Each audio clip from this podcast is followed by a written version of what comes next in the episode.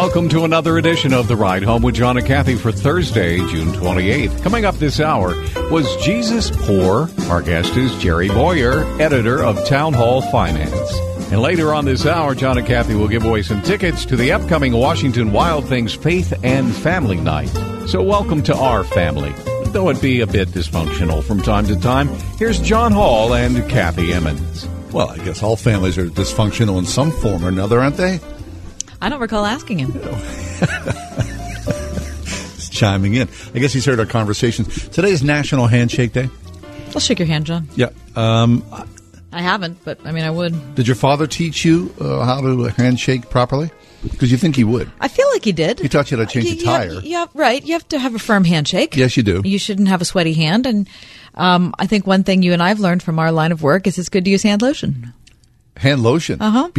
But you don't want to use hand lotion and then shake someone's hand. No, not immediately. But I think if you do it regularly in life, you're better off. Yeah. Well, have a nice, smooth hand, right? That's one of your pet peeves. What's that? People who don't use hand lotion. Yeah, it is kind of. Yeah. You've told me that multiple times over the years. You know. I mean, are you sad that I let that slip in a public way? No. I didn't know it was this like secret between us. Did I say it was a secret? I don't know. You just looked a little disturbed when I said it. No. Jeez, I was just trying to come up with some conversation here. I think I was fine there with that. You don't have to come up with any conversation. I think I'm fine. Okay, but, you know, who wants a hard, flaky hand in your hand? Clearly you don't. No. Tell that story about you and your husband. Oh, I don't think I want to get into that, John. That's my favorite story. I don't think I want to get into that. Oh, see, look, now look who's upset. All right. Huh? Look who's upset now. Holy smokes. My husband asked me out on a date. Yep. I was unsure whether I wanted to date him or not. Mm-hmm. I thought it was so that I said yes, but then I was like, maybe I shouldn't have said yes because I don't really know if I want to date him. Yep. So he took me down to the Three Rivers Arts Festival. You may have heard of it. Yep. You're walking around enjoying the sights. Walking around. We just, we'd heard Twyla Paris do a concert. Yeah. First date. No. Well, it wasn't even really a date because I wasn't admitting this was a date. Okay. I was thinking that I was just going, to get to know this guy a little better. I mean, I'd known him for a couple of years, but yeah, I was complicated today. This sounds very complex. I'm asking for a simple story. All of a sudden, you're going to left field. The poor guy. We're walking by by the point. Point State Park. We make the turn. We're walking up the Mon. He tries to hold my hand. Whoa! I couldn't abide it. No. I'm not having any of that. I couldn't. So even though this wasn't a date, you were together several times. We had been together several times. So he reached over and just kind of went, hey, and just took your hand. Mm-hmm. Did you quickly pull your hand back? I did the old, the limp hand thing. Oh. Which I do think, looking back on it, was a harsh response. Yeah. Yeah. So he got the message loud and clear. Yeah. Don't be touching me late, mister. That's how I felt about it. Yeah. Don't touch me. Come on. Mm-hmm. Like, we're just getting to know each other, and we just heard a really awful concert by Twyla Paris. I don't think I want to hold your hand. Maybe you didn't have lotion on. It wasn't the lotion. Okay. It was the fact that it meant a sort of commitment. He was forward. He was forward, and I couldn't abide it. And you're right. It does mean a commitment. When you hold someone's hand. I'm not holding somebody's hand. Like a couple, yes. Right? Exactly. Yeah. Thanks, John. I mean, okay. All right, good. Anyway, National Handshake Day for everyone but Eric. Okay, now we have been married 25 years, so I think it worked out all right, people. Hold his hand now. It came from a shameful beginning. Okay, speaking of shameful, Wall Street Journal today has an article about something that happens in my house regularly. The drinking of pickle juice. Oh, the drinking. Yeah. Wait, hold on, wait. Oh, Mike likes it. Oh, yeah. No. Listen to this. Okay, speaking of dating someone, I was dating a woman. Mm-hmm. She came to my house one afternoon. She went in my refrigerator, and she pulled out the pickles, and she drank the pickle juice. From the glass jar. Yeah, I was like, I don't know this woman, and I don't want to know her anymore. Wow. We shortly thereafter ended that relationship. Holding hands or not. Oh, come on. I thought it was really gross. Your standards are way too high. No, and a little presumptuous. Mm-hmm. Don't be drinking my pickle juice, because I'm not drinking my pickle juice. So you don't drink your pickle juice? No. Mike, tell us about this. Is this something you do regularly? Heck yes. Really? Yes. It's amazing for you. Anytime you have a cramp, It's all salt. It's all brine. Okay, now wait a minute. What do you mean every time you have a cramp? Yeah, it moves your cramps. Okay, like if you went out for like a hard jog. Okay. I'm drinking pickle juice after a nice exercise. Wait, Kath. So it helps you out. Kath is saying, do you have cramps often? Yeah. I'm like, how often are you cramping? You know, when you go out for a run or a jog, you know, I haven't ran in a while. But neither have Kath and I. Yeah, I'm looking at you like you're an alien. Not only does it taste good, it helps with relieving cramps. It does. I heard people in the Army drink it after like a vigorous workout. It is true. Yeah. It is supposed to be better for you than like a Gatorade or something like that. It's all salt. It is incredibly high concentrations of salt. Okay, now listen. It says here, though, this is, again, today's Wall Street Journal article by Julie Jargon. She says, people who privately partake of pickle juice are now finding it easier to go public. It's like Mike. Thanks to endurance sports, athletes have discovered its electrolyte replenishing qualities can be a savory alternative to sports drinks. I'm sorry that you reported this because we could have gotten on the ground floor of the pickle juice craze. We could have like made some cash off of it. Cash pickle juice. Devotees say they like pickles, but they like the juice even more because it satisfies a salt craving they can't quite explain. Really? Uh-huh. Really? Yeah. Now, Kraft Heinz, maker of Claussen and Heinz pickles, says it is aware people drink the fluid, but they don't plan to sell jars of just fluid. Oh. But a spokesperson for Vlasic said, we're not actively promoting drinking pickle juice, but if it's healthy and it sells more pickles, we're all for it. Really? Mm-hmm. Now listen to this. This is something I'm excited about. Other food makers are tapping the trend with pickle juice soda, pickle juice candy canes, and pickle juice ice pops. Sonic Drive-In introduced, wait for it, a pickle juice slushy just this month. Really? Pickle juice slushy.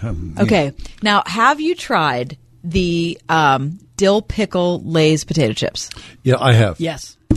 They are fabulous. What? Fabulous. Horrible. Dream come true. Probably my favorite chip of all time. They're the worst. Great. The worst. Oh, my gosh. I would never have those. I could eat them all day long and tomorrow. Disgusting. How can you not? Do you like dill pickles? I could eat a pickle every day. Okay, how can you not like the dill pickle chips? It just doesn't taste right. Oh, it does. It's like salt and vinegar, but better. I was just going to say that. It's next to my favorite, which is salt and vinegar. Have you tried a fried dill pickle? Oh, yeah. I don't want to fry a pickle. Oh, that's pretty good. I made them. Oh, have you? Oh, that's a commitment. Well, listen, he's made them. Yeah. Yeah. So you're drinking pickle juice and you're having fried. You'll never have a cramp in your life, Mike. Okay, would you try a pickle juice slushie? I don't know, though. I would. I don't think so. See, now, you would? Okay, yeah. I would too, but I'm surprised you're saying you would. I'd try it. May not mean I like it. I think I'd like it. Maybe. I like the sweet and salty stuff a lot. That sounds like my favorite thing. Right, just give me the plain pickle juice. I'm really into it. Okay, now listen. Just in case someone's listening and they think that we need to get into a little more clinical advice, I will tell you this. Yep. Nutritionist Bonnie Taub-Dix, that's her name, says too much pickle juice could be a bad thing for people with high blood pressure or some pregnant women given the high sodium content. Quote, I wouldn't drink pickle juice as you would your morning juice, she says, but a shot glass is probably okay. A shot glass of pickle juice. Okay, now I might try that. Like a quick hit, boom. Yeah, like a little espresso. Well, maybe if you go out for your morning run. Oh, yeah. When you come back, you might want to knock that back. No, I can't run. I can't. I hate running. Not run since June 6th of 1979. No, that's the truth. That's when I fell 2 stories. So I've not run from June. So I'm just saying. Do you have any tragedy music you can play there? Yeah, could you play some super sad music about John's injury? June 6th of 1979. Right. Okay, I'm just saying. You've really not run since then? No, I cannot run. What about if you were going to run to catch the bus? This is a little embarrassing. In lieu of running, if I'm in a hurry, I skip. Did you say skip? I skip. That's the only way I can move quickly forward. Can you gallop? No, I cannot. That's not galloping. But I can skip. I would like to see you gallop. No. You really can't run at all. No, I can't put any pressure on that poor ankle that has 13 screws and 2 steel plates in it. No. I probably can't pick on you for that because that would just be mean. I think you can. Okay. We'll stop. We'll draw the line right there. I'll keep my thoughts to myself. Okay. Hey, we got a big show for you. Jerry Bowyer is with us, one of our most favorite guests. Was Jesus poor? Mm-hmm. And Dr. Karen Swallow Prior. How to treat people who are aliens. It's on today's Ride Home. 101.5 WORD. Playing Pittsburgh's favorite Christian music on the weekends. with the best new music. New music from Rent Collective, Counting Every Blessing. I am counting every blessing. Counting every blessing. Danny Gokey, and If You Ain't In It. Everything will just fall apart if you ain't in it. And Even Then by Micah Tyler. No matter how it is, with me. The best new music and Pittsburgh's favorites. Sponsored by Trinity Jewelers. 101.5 WORD on the weekend. Stop everything you're doing right now and ask yourself, are you currently receiving steady paychecks? What about when you're retired? Will you receive a monthly check to cover your expenses and also have some fun? Kurt Knodick at Accurate Solutions Group calls this mailbox money. It's the monthly check you'll receive throughout retirement. Kurt wants to help remove stress from your retirement. He doesn't want you to worry about if the money will show up or how much money you'll receive. The only thing Kurt wants you to think about is how to spend it when it arrives. Find out how to get enough money in your mailbox every month when you're retiring. Call Kurt Knodick and the team at Accurate Solutions Group at 412-515-3555. For a complimentary retirement analysis with strategies that could help your nest egg provide you monthly income you'll need in retirement. Call right now, 412-515-3555. Investment advisory services offered through ASG Investment Management, LLC, and Accurate Investment Solutions, Inc. When you're a kid, Idlewild is a place full of adventures. There are rides that are just your size, treats to tickle your taste buds, and special friends like Daniel Tiger to touch your heart. When you're a grown-up, Idlewild is every bit as magical, every bit as memorable, every bit as fun. Idlewild and Soak Zone, because you love to see them smile. Save up to $18 on select days when you buy online at idlewild.com. This is Jay Hagerman of Abernathy & Hagerman. It's been a long time since you had your will written, and a lot's changed since then. It's always a good idea to review your documents to ensure they protect what matters most. At Abernathy & Hagerman, we understand the nuances of elder law and how changes to Medicaid, veterans benefits, and the tax code can affect your estate and the people most important to you. So let's talk. For legal help that lasts a lifetime, visit a-h.law. That's a-h.law. Life doesn't stop on the weekends, and neither do you. So we understand that it can be hard to find the time to shop for a mattress. This is Robin Trzynski of the Original Mattress Factory, and we have a completely new website designed to help you simplify the mattress shopping experience. Check out our products, view our prices, and even place an order for pickup, local delivery, or to have it shipped outside of our delivery area. Just visit originalmattress.com and find a thoughtfully made, honestly priced mattress of your own. The Original Mattress Factory. Great beds, no bull.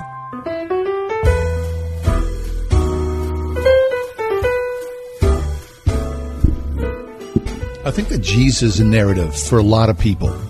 When you say Jesus, a lot of people think, oh, Jesus was so cool because he was essentially this peasant revolutionary, someone, wandering through the crowds and broken and poor. But is that the truth? Was Jesus really poor? Here to talk to us about that is Jerry Bowyer. Jerry is a favorite guest of ours. He is the editor of Town Hall Finance and always a welcome voice here on Word FM. Jerry, how are you, friend? I'm fine, John. How you doing? Real good. Thanks for being with us here today. My pleasure. All right, so how do we assess this, Jerry? How do we know whether Jesus was poor or not? Well, we don't know, but we have evidence. And the problem is that people tend to... when they're asking who Jesus is, for some reason they tend to start with himself or their heroes and assume that since Jesus is a good guy, he's a hero, he must be like my heroes. So they kind of, project themselves onto him. So that's how we get the revolutionary, the Che Jesus, the Che Guevara Jesus, the Fidel Jesus, right? Because in the 1970s and 80s, the academic world was abuzz with liberation theology and various revolutionary ideologies. So that seeps into academic biblical scholarship, and you get the peasant revolutionary. I think it was one of the biographers of Jesus, I think it was, I can't remember the name, Albert Schweitzer, said that, writing a life of Jesus is the way most people get to know themselves. Mm-hmm. Right? They're really writing an autobiography or a biography of their hero. So I'm interested in economics, and I'm interested in Jesus, and not in that order. I'm interested in Jesus the most because I'm a Christian. And I'm interested in economics because that's my day job. Or I guess I should say it's my day job because I'm interested in it. So when I open the Gospels, I can't help but be aware of the economic angle. So what I wanted to do is to dig into the evidence, not my wishes or my dreams or my ideology, but dig into the evidence. And you find the evidence in the historians who were writing at the time, most especially Josephus, Flavius Josephus, who wrote 4 significant histories. He was a major writer, and he lived basically one generation after Jesus. He might have been alive as a child at the time that Jesus was, you know, was still walking on earth. And he wrote a lot, and he was active in the affairs of the time. And what's happened is, wonderfully, since the 1970s and 80s, when people wrote all these imaginary Jesuses, we've had an explosion of biblical archaeology, especially in Galilee, where Jesus is from. So we've got a whole lot of evidence. We've got a whole lot that we didn't know 1,000 years ago or 500 years ago or even 100 years ago about the kind of economic environment in which Jesus grew up. So we don't have to guess anymore, and we don't have to project our own wishes onto him. We've got a pretty good idea what kind of economic background he had based on the material evidence. So Jesus made his living, we know this, as a carpenter, right? So that's where his income will be derived from. In the social order, was a carpenter someone, a lower blue-collar guy, or was there a possibility for upward mobility? I'd say an upper blue-collar guy. In an age when, there wasn't much other than blue-collar and government. So I did a calculation where, based on some of the available evidence, I would put Jesus, his kind of family. So remember, this is Jesus, Joseph, the foster father, Mary, the mother, and then Jesus as a young man. Probably conservatively in the 85th percentile of income. So the carpenters, tecton is literally what he is. And it's not just a carpenter like, you might have someone who comes and helps and works on your cabinet or does some fix-up around the house. That's not really quite right what you have with a carpenter. A tecton is a skilled laborer who definitely worked with wood and probably worked with stone. And stonemasons needed carpenters because when you built walls, when you built buildings, you would create the scaffolding and the frame with wood and then fill it in with stone. So this is a skilled artisan. So maybe equivalent for us, computer programmer, somewhere between electrician and, computer systems type person. So knowledgeable, high skill, definitely way above median income. Really? Of course, keep in mind that 50% of the people were dirt poor, right? 2% of the people, government, the ruling class, were fabulously wealthy. Another maybe 2 or 3% were the people who directly worked for the ruling class, so they would have been the bailiffs and the stewards and the people who sort of worked for the ruling class. Then after that, you have merchants, and they're about like 90th to 95th percentile. And then just under merchants, as business owners, traders, you had the other kind of business owner who would have been like the small entrepreneur builder. And that's pretty likely what you had with Joseph and Jesus. I see. And to something else to add, they probably weren't typical because Nazareth, we think of Nazareth as the town in which Jesus grew up, but Nazareth was really more an exurb of a city called Sepphoris. It was a mile's walk away. It was within commuting distance. And Sepphoris was destroyed in 4 BC. And then it was rebuilt for the next 20, 30 years. So it was a huge building project. So it's almost inconceivable that Joseph and his son Jesus, and then later Jesus, would just stay in Nazareth, a village of 100 people, and, repair, tables and plows, and not, commute in to Sepphoris and work on this gigantic building project, tectons, carpenters were in demand. There was a shortage of them. So Jesus grew up at a good time to be a carpenter. I see. So, Jim, my brother-in-law has been a carpenter for probably 4 decades, and I would call him a craftsman. I mean, he has a lot of skills, and he can make a lot of different wonderful things. Would it be fair to call Jesus a craftsman? Does it go to that higher level?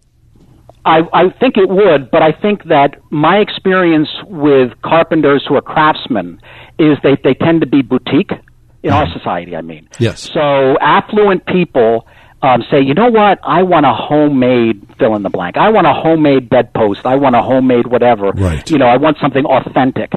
Well, it wasn't, you know, back then it was state of the art. So I think it would have been more like a commercial type relationship where what you had were these tectons, these carpenters and stonemasons in the middle of a building boom. Remember Herod the Great and then his son Archelaus and then Herod Antipas were known as major builders. They were building, I mean, you know, some of the wonders of the ancient world. So they would have traveled around working on these high skilled the biggest projects, some of the biggest projects in the world. They would have worked on them. So in some ways, I mean, physically they're doing carpentry, but in some ways it's like they're working for a Google, you know, or an Amazon. They're working on some of the biggest business. They're working as a small part of some of the biggest business operations in the world. Mm-hmm. So that's economically, I would say they were fairly high up, pretty much as high as you could go working class. And socially, because Judaism had a high view of work, they were held in high regard by peasants and in reasonably high regard by ruling elites. So Jesus was part of not just a middle class, but a mediating class. That's what the non-theologians who write about this class in history or who are not aware of the theological angle write of these skilled artisans as being in the class of mediator. Isn't that interesting? Yes. That God sent his son into a mediating class as the mediator between God and man. They would have been mediators between the wealthy ruling class and the peasant class. I see. So would it be safe to say that as Jesus left his home and he started his ministry, that Jesus had some money saved up to provide for whatever needs he would meet for the next, you know, foreseeable future? Is that fair to say? I think that's fair to say, but I would point out that not a lot of people had a lot of money saved up. There are savings, right? But, you know, we didn't have 401ks back then. So a reasonably affluent worker was somebody with a reasonably high standard of living, but not with a lot of savings. I mean, they just didn't have the same kind of economic system we do where there's retirement savings and the rest. So I don't want to deceive anybody about the idea that he was wealthy in the capital sense. But I would say, in terms of capital, the thing is, Sepphoris, that, you know, the city that was near Nazareth, was a financial and banking center. So Jesus is working as a builder, almost certainly working in that building boom, and he's getting exposed to banking and finance, state-of-the-art banking and finance. He's getting exposed to Greek culture because there was actually a Greek amphitheater there. So we have this idea of Jesus as kind of a country bumpkin, and the evidence is quite to the contrary. So when Jesus tells these parables, which are financial parables, it's kind of confusing to people because how would this country bumpkin know about stewards and all the rest of it? Well, he would have known because, yeah, probably worked on the bank, probably worked on Sepphoris building and loan. So he was around this stuff. So he was rural but metropolitan at the same time, and artisans were known for that.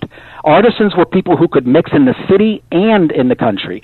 And Galilee was unusual in the ancient world for being a place where you had a high degree of mutual respect and reciprocity between city dwellers and rural dwellers. In most of the world, the city people, farmers, were one spot above, say, subhuman. They were barely human. But the Galilean culture was a more equal culture. You had a lot of small business owners. You had a lot of small farms that the people owned. You had a better relationship, the evidence shows, between city and rural. So you had a kind of a culture, which is really unusual in the ancient world, of a kind of equality and, how do I put this? It created a Jesus who was very unusual in the ancient world in that he could mix with wealthy and with poor, both with great ease. There are very few places in the world where you could grow up, where you would get the skill of being able to mediate between city and country and between wealthy and peasant. And Jesus happens to be, in the providence of God, placed for his upbringing in a place that made him able to be a mediator between different classes. That's fascinating. Yeah, we're talking to Jerry Bowyer. Jerry's the editor of Town Hall Finance, and we're going to take a break. When we come back, I want to ask Jerry, what is this strange yearning we have to decide what the issue is of our day and the things that are important to us, and then read those back onto Jesus himself? That's next on today's Ride Home.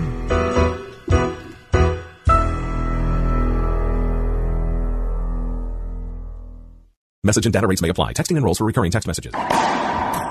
Nice game. Man, you're really playing hard today. Yeah, shows what a great night's sleep will do. You know, since I started using Z Quiet for my snoring, there's no more waking up getting elbowed. and no more moving to the couch in the middle of the night. You know, for the first time in years, the snoring's gone, and my wife and I both wake up feeling great. It's amazing, so easy to use, and it worked the very first night. I'm Dan Webster, co-founder of Z-Quiet. For years, I was off my game due to snoring. My wife Trina and I were desperate for a solution, and we found it with Z-Quiet. There's nothing better than waking up feeling rested, happy, and best of all, in the same bed. So if you're ready to score extra points in the bedroom, get Z-Quiet. Z-Quiet fits both men and women, and right now you can try it risk-free for a full 30 days for just $9.95. Just text SLEEP to 246810 or go to getzquiet.com. Text SLEEP to 246810 or go to getzquiet.com. Remember what life is like before Central Air? Avoid an untimely reminder of those uncomfortable days of yore with a timely AC system check from Pellis Heating and Cooling.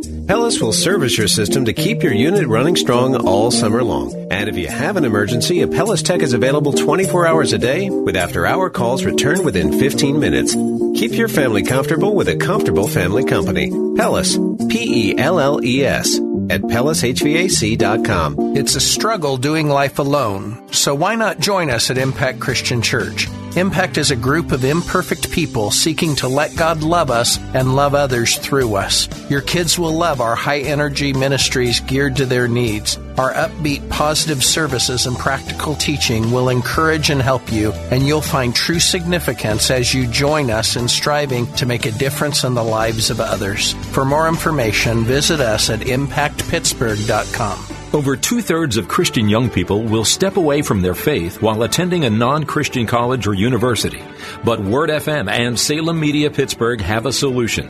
Salem Media Pittsburgh has partnered with Judson University, a private Christian college, in offering a limited number of special grants designed to decrease the cost of tuition by over half. These tuition grants are available now. Call our tuition solution specialist at 412-503-4769 to reserve yours. Isn't crushing candy just boring? Play the hit puzzle game Best Fiends. It's sweeping the nation. Tired of matching candies? Give Best Fiends a try. It's fun, fresh, and addictive whether you play alone or with friends and family. Download Best Fiends for free in the App Store or Google Play. That's friends without the R. Best Fiends.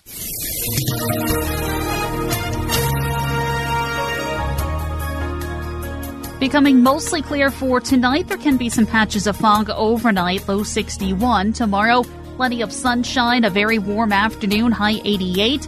Mainly clear and muggy tomorrow night, 66. And for Saturday, hazy sunshine, hot and humid, high 93 degrees. I'm AccuWeather meteorologist Danielle Niddle on 101.5 Word FM. The editor of Town Hall Finance, Jerry Bowyer, is with us, talking about, was Jesus poor?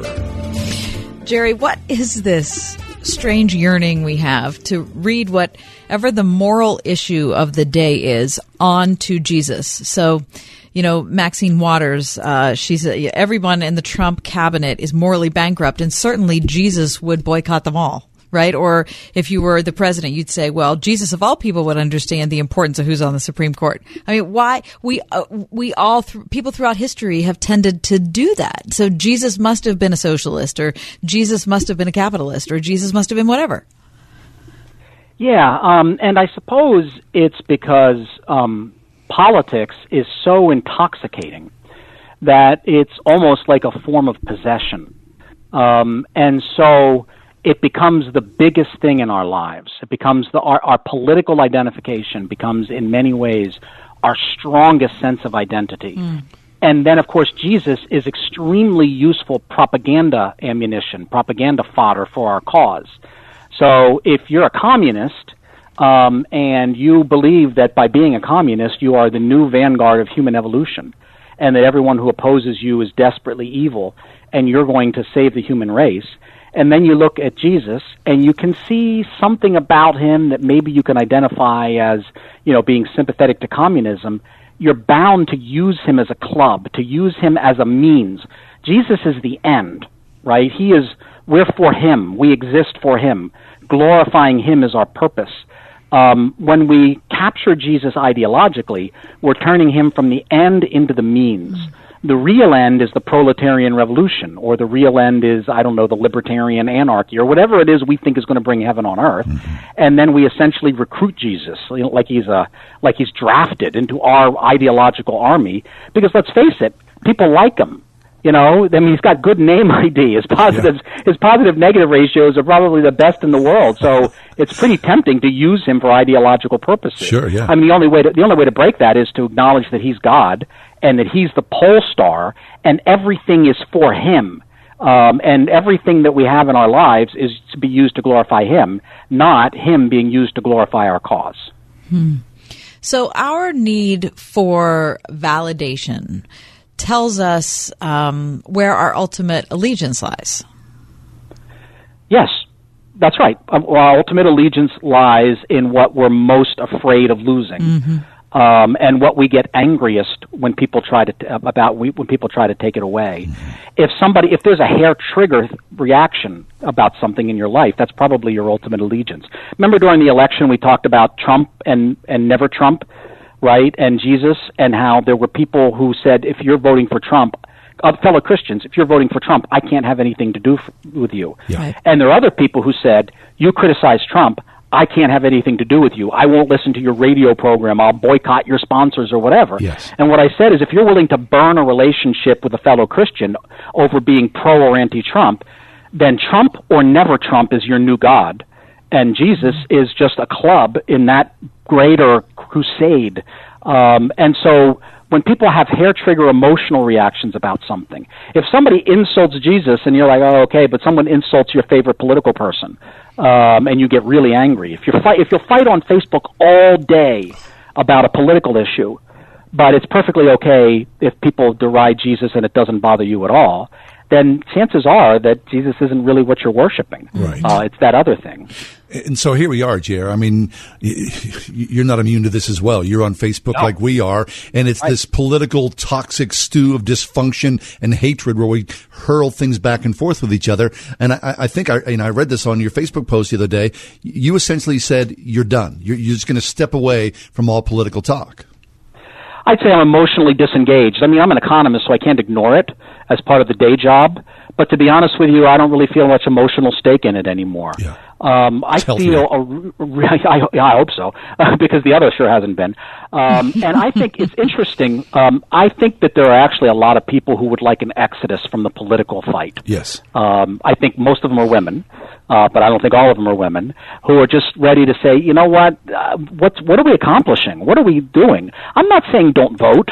You know, of course, you have your responsibilities, but there is almost like a mesmerization, a hypnotism with politics. We binge watch the politics, and we're emotionally tied up in it, so that if something happens against our politics, we have a bad day, or if something happens with our politics, we have a good day. And that's far too emotionally engaged, and I think it's making us worse. It's making us unhealthy. And I'm really seeing evidence of a real breakdown in Christian thinking. Christians who are highly politically engaged, who are my friends, are kind of losing the ability to think. So it's like all or nothing. You're either all in with Trump or you're all in against him. And people have lost the ability to think, okay, on this issue he's right and on that issue he's wrong. And, you know, I think it would be wise, actually. You know, I was involved with Christian politics really early on. I helped found Christian Coalition. I was right there at the beginning. So I spent the 80s trying to get Christians more interested in politics. And now I feel like I'm going to spend the 2010 trying to get them all disinvolved, a little less interested, because it's like we didn't care about it at all, and now we think the kingdom lives and dies with the midterm elections, mm-hmm. Or whether Trump could get the right nominee for the Supreme Court, or who wins the presidency, and that's not true. The America rises and falls based on whether we have a healthy Christian community. We rise or fall depending on whether there is a prophetic voice. Not depending on elections. We can survive bad presidents. We can survive terrible presidents, but we can't survive a terrible church. So if politics is making us crazy, we need a little distance, and we need to recenter on Jesus himself, who does teach us things about politics, but they're inconveniently not consistently partisan one way or the other. Yeah, I want to hear about some more of those. We need to step away, but when we come back, let's talk about the places where Jesus challenges us in fact, speaks against our current perspective and makes us think, okay, maybe I need to change it.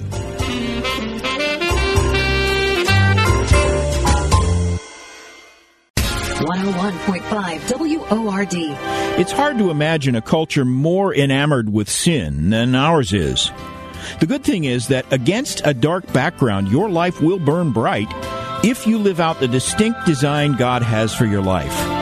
To turn up your spiritual wattage, join John MacArthur for a look at revolutionary living in a dark culture on Grace to You. Tomorrow morning at 7 on 101.5 WORD. Mr. Rogers? Yeah.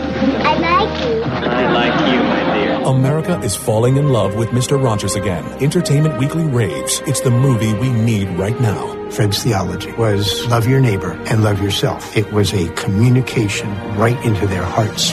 Mr. Rogers' faith has inspired us all. Thank you for whatever you do to bring joy and faith to our world today. Please. Won't You Be My Neighbor? Rated PG-13. May be inappropriate for children under 13. Now in theaters everywhere. People who are looking to finish their basement are usually crammed for space or have a special need that they don't have the room for. Energy Swing's Total Basement Finishing System is the fastest, easiest way to turn your unfinished basement into something spectacular. We have a great system that within 2 weeks we can convert your unused space to something beautiful, like an office, a gym, home theater, or just a place for the kids to spend their time. It's a pre-engineered system that installs very quickly and looks great when it's done. It's a premium system because it's premium performance. It's not drywall, which is one of the worst products you can use in a basement. This is a high-end performing system. It has a lifetime guarantee against mold, mildew that won't absorb moisture and looks great when it's done. We can turn your unused basement space into something beautiful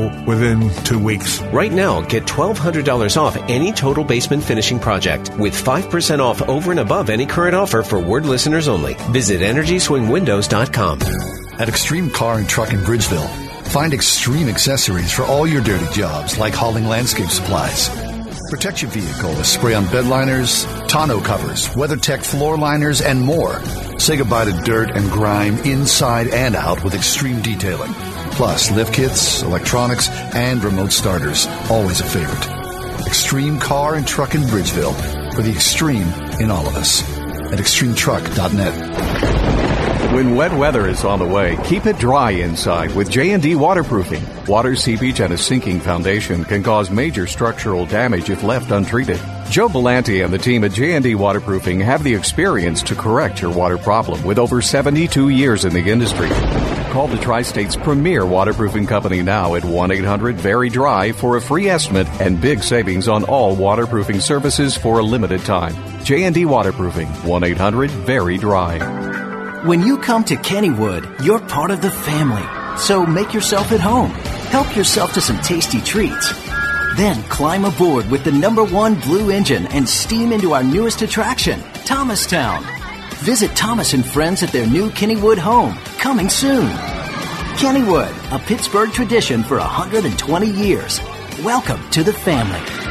Now save up to $20 on select days at Kennywood.com. Jerry Boyer's with us. Jerry's the editor of Town Hall Finance. We're talking about, was Jesus poor, and what about Jesus and our claim to him in these crazy and toxic times? So, Jerry, here's the bottom line. When you come to any semblance of maturity in faith, you realize that Jesus offends you and Jesus offends me. I mean, he's the stone that makes men stumble and a rock that makes men fall. So the more you engage with him, the harder it gets, because you realize more of yourself. So it's foolish for any of us to look to Jesus to support our point of view, because the whole idea of our relationship is for us to bring our points of view to him and have him mess them up. Right. So talk about you as an economist. How do you look at Jesus and how does he mess you up? Well, that's interesting because he messed me up a lot lately. And I've been a Christian for, I'm in my fourth decade of being a Christian. And thinking consciously about Jesus in light of economics. And then I started diving kind of deeply into some of the economic background because I wanted to get to what he said about economics. because I don't think he preached mere spirituality. I think he preached an all-of-life gospel.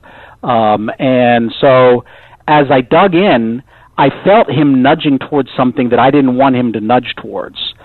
And the more I got deeply into it, the more I realized that I think it was pretty central to him.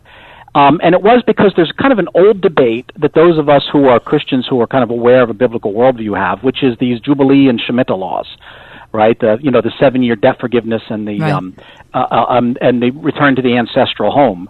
And generally in the 70s and 80s, socialist Christians were beating up capitalists with the Jubilee law. And they were saying, look, it's land redistribution and, you know, debts are forgiven after 7 years. And conservative free market types largely you kind of played down the Jubilee law and played down the Shemitah, the 7-year debt remittance. You know, that's not for us. That doesn't matter, you know, blah, blah, blah. And actually I've come to realize now that the 7-year debt forgiveness and especially the 7-year debt forgiveness was actually pretty central to Jesus's message. Mm. Now, does that mean the socialists are understanding correctly? No, I don't think they are, because as in digging more deeply into this, I realized how hostile Jesus seems to have been to the abuse of state power and in the use of the economy. But I've come to realize that whether the Jubilee law should apply in our society or not, or whether we ought to have a 7-year debt forgiveness outside of Israel, it was pretty central to Jesus's message. Okay, so tell me about when Jesus talked about the Jubilee laws. Well, he talked about it at the very beginning in Luke's Gospel, in Luke 4, when he comes out as Messiah. First thing he does is he quotes, Isaiah 61, quoting Leviticus 25, the Jubilee law. So it's pretty important. And then once you get that, once you allow Jesus to kind of have his own word, then you see that a lot of things are about that. Like, for instance, it's pretty clear that the parable of the ungrateful steward, the one who forgave, whose debt was forgiven, but who did not forgive, right. Which is part of the explanation for the forgiving 70 times 7. It looks like that's about the Shemitah and the Jubilee law and the fact that Israel went into 7 times 7, 70 years of exile because they refused to honor the Jubilee law. The ruling class wouldn't forgive the debts of the little people. So God said, okay, I'm not going to forgive your debt. And that actually, interestingly enough, Jesus is talking about this law a lot in his earthly ministry because debt had begun to accumulate and became unsustainable. And Israel did not listen to his advice. They set aside the Jubilee law. They came up with all sorts of workarounds and technicalities so that they didn't really have to follow it. These technicalities centered on the temple. The temple was the central institution used to disobey the Jubilee laws. What people did is, let's say you owed me money, right? Okay, so you owe me money, so I have a claim. I have a paper claim against you. And it's the 5th year, so I know pretty soon I'm going to have to forgive your debt.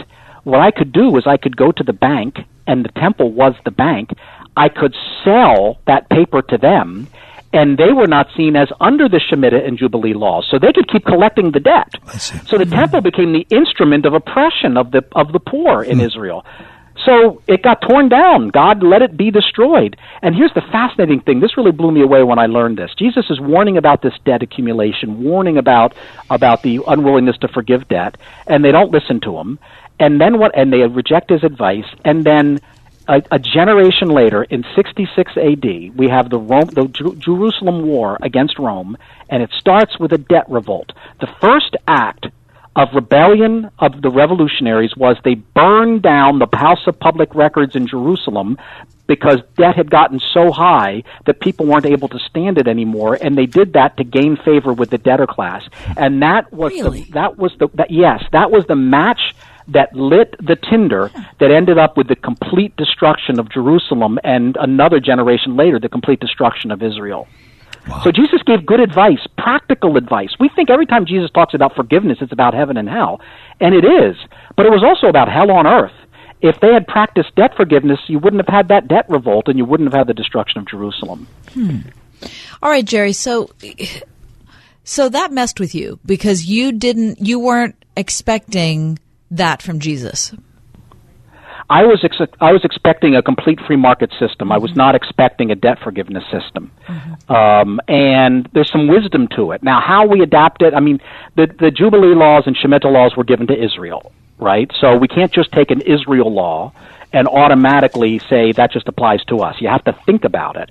But there is wisdom embedded in that. And some kind of release from unbearable debts, even if it violates the complete libertarian free market ideal, is something that I think has to be defensible. Why? Because God did it in Israel. Right. If it's it can't be a terrible idea. Maybe it's not for us, maybe it isn't, but it can't be a terrible idea if Yahweh and then Yahweh incarnate required it of their people in Israel. I see. But so, Jerry, forgiveness is not bankruptcy, is it? Well, bankruptcy is one of the ways that we practice debt forgiveness, and maybe that's the right way to do it. It's a violation in some sense of the free market. Right. And it's interesting that in bankruptcy, after bankruptcy, you can't declare it again for 7 years, right? So there is a nod towards the Shemitah and the Jubilee law. Right. But so that was inconvenient to me. I had to decide between Moses and von Mises and that one. Von Mises and the free market types would say, no, your debt should be completely worked out. But Moses says, let's limit it to 7 years, at least for certain forms, maybe not for all. I see. And let's have a safety net. With the Jubilee law, you don't really have redistribution of land. You have distribution back, right? So, but what you do have is a kind of, no matter what happens, your family will not be completely wiped out economically. There's always a chance to go back to the land and work it. So there is a social safety net there. Yes. So I'm kind of libertarian leaning, but I had to kind of sacrifice some of my libertarianism on the text. So that larger principle, I think, can apply whether you're an economist or you are an artist or you are a parent or you are a politician or whatever it is. Maturity comes when we are able to submit our worldview to God's worldview. Yes, maturity and true worship, true conversion. If you're going to use Jesus for your cause, then your cause is your God, not Jesus. If Jesus is really your cause, you're going to look at him and you're going to be willing to change. And when Jesus came into the world, there were already political parties, something like political parties.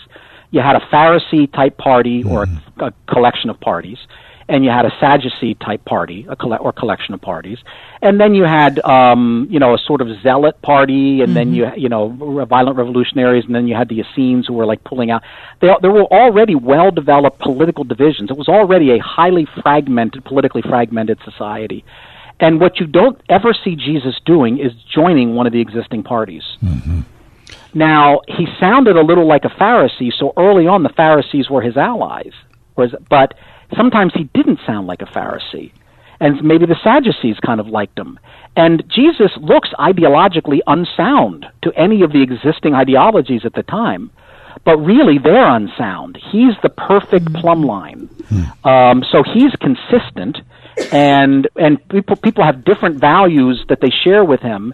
So in some ways, he's kind of conservative because he says no divorce. But in other ways, he's more with the Sadducees because he says no violent revolution. And the Pharisees were kind of pushing for a violent revolution. So which one was he? I mean, he said pay taxes to Caesar, which the nationalists hated, right? But he was favorable to the alien, to say the Samaritan or the Syro-Phoenician women. I mean, what got him in trouble up in Galilee? Jesus never had a confrontation with anyone about wealth in Galilee. Isn't that interesting? Yeah. When he was up in entrepreneurial, small farmer Galilee, kind of a place where people kind of owned where they worked, there's no place where he says to a rich person in Galilee, sell all you have and give it to the poor. There's no place where he overturns no tables in Galilee. Then in Mark's gospel, he travels south and he crosses the border into Judea, and immediately there are confrontations with the rich young ruler, Zacchaeus the tax collector, and the money changers in that order. Because in Judea, in the south, you had a corrupt ruling class which used its political connections to extract wealth from the poor and middle classes. So it was an inherently extractive, exploitative society. Okay. So you have makers and takers in Judea. And Jesus was hard on the takers and not on the makers. But up in Galilee, you don't have any fights about money.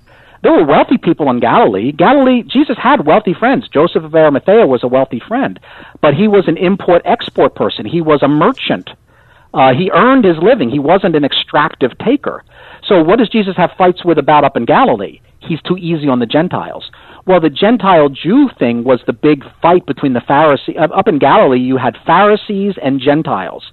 And so the Pharisees were very hostile to the Gentiles, right, because you're mixing with Gentiles and they're unclean. And Jesus comes out in Luke 4 and he starts saying positive things about Gentiles, and they try to throw him off a cliff. Yeah. So he didn't fit their hot-button issue. Right. Right. But he's not confronting them about wealth because by and large it was a more honest economy than many of the economies at the time. Very good. But then he goes down south and he's confronting them about wealth because by and large it was a dishonest economy. I see. So, Jared, literally with a few seconds left, you left a voicemail for us, and you said earlier today that Jesus was his own political party based on love.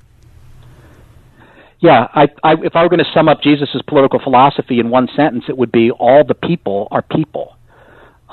So Jesus was constantly enlarging the definition of what you considered human. So Pharisees are human, but Sadducees are too, and peasants are human, and rich people are human, and Samaritans are human, and Roman occupiers are human, and Syrophoenician women with demon-possessed, you know, or actually sick children, demon-possessed people are human. Occupying armies are human.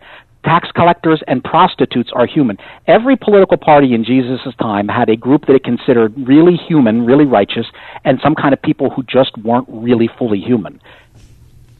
That's Jerry Bowyer. All the information about Jerry, you can find us on our webpage, johnandcathyshow.com. Jerry's the editor of Town Hall Finance. Jerry, we love you. Thanks. Thank you so much, Jerry. Love you too. Bye-bye. Jerry Bowyer.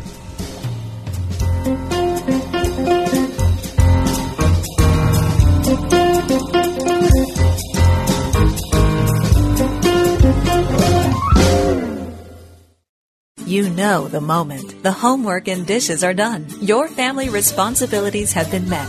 The shoes slip off and you lay back. It's that end of day.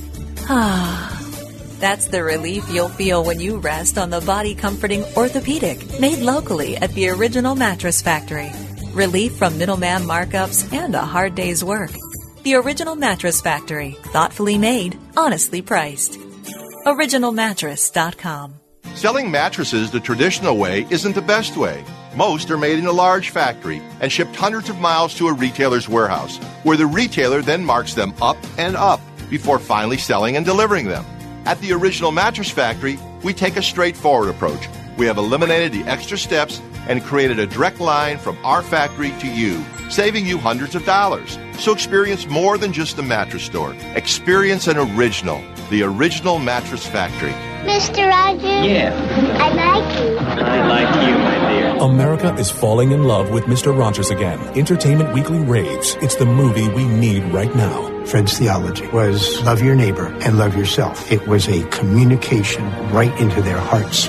Mr. Rogers' faith has inspired us all. Thank you for whatever you do to bring joy and faith to our world today. Please. Won't you be my neighbor? Rated PG-13. May be inappropriate for children under 13. Now in theaters everywhere. It's time to drive into summer with a brand new Chevy from Calusi Chevrolet. Hi, this is Tun Chilkin. Did you know that the team at Calusi has been serving Pittsburgh for 100 years? That's right. Since 1918, Calusi Chevrolet has been a trusted name you can depend on for great deals and great service. Whether you're in the market for a new or pre-owned vehicle, you need to check out their 100th anniversary sale going on right now. Calusi Chevrolet. Find them online at calusi.com. Chevrolet. Find new roads.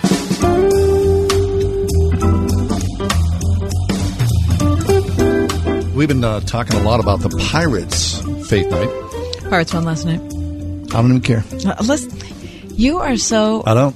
I'm done. Recalcitrant. Good grief. However, the Washington Wild Things are having a faith and family night coming up on July the 8th. Looks to be a lot of fun. It's minor league baseball, which is its own quirky, weird... I'll take. I love it. Me too.